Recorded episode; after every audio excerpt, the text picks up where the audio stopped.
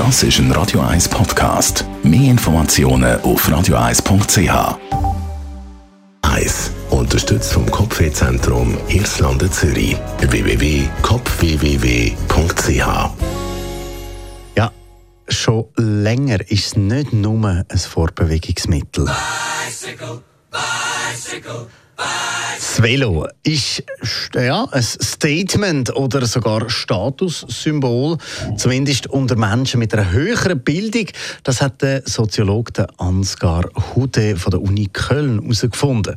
Menschen mit einer höheren Bildung benutzen vermehrt das Velo gemäss der Auswertung vom Wissenschaftler.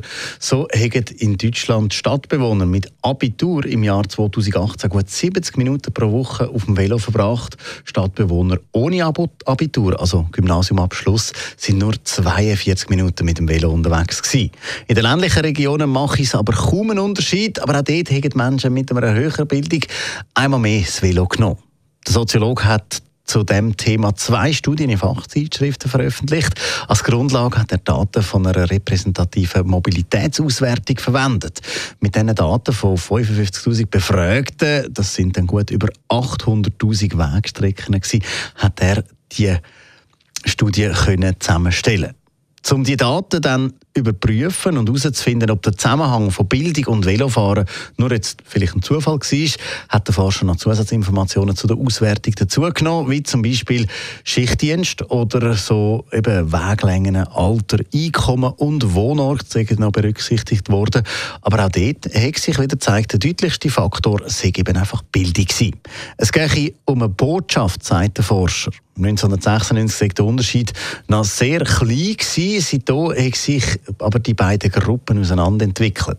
Die Gruppe mit der höheren Bildung die Zeit auf dem Velo fast verdoppelt. Da dabei ist aber eben auch wichtig, um eine Botschaft zu senden für umweltbewussten Lebensstil. Für Menschen mit einem niedrigen Bildungsstatus ist das Auto aber eben häufig auch wichtig, um so beruflichen Erfolg ausstrahlen. Also auch dort geht es um eine Botschaft. Als Beispiel fügt, er, fügt der Forscher den deutschen Minister für Ernährung und Landwirtschaft an, der Cem Özdemir. Der ist nämlich mit dem Velo an seine Vereidigung gefahren. Das, obwohl ja jeder weiß, dass er sich ein teures Auto leisten kann.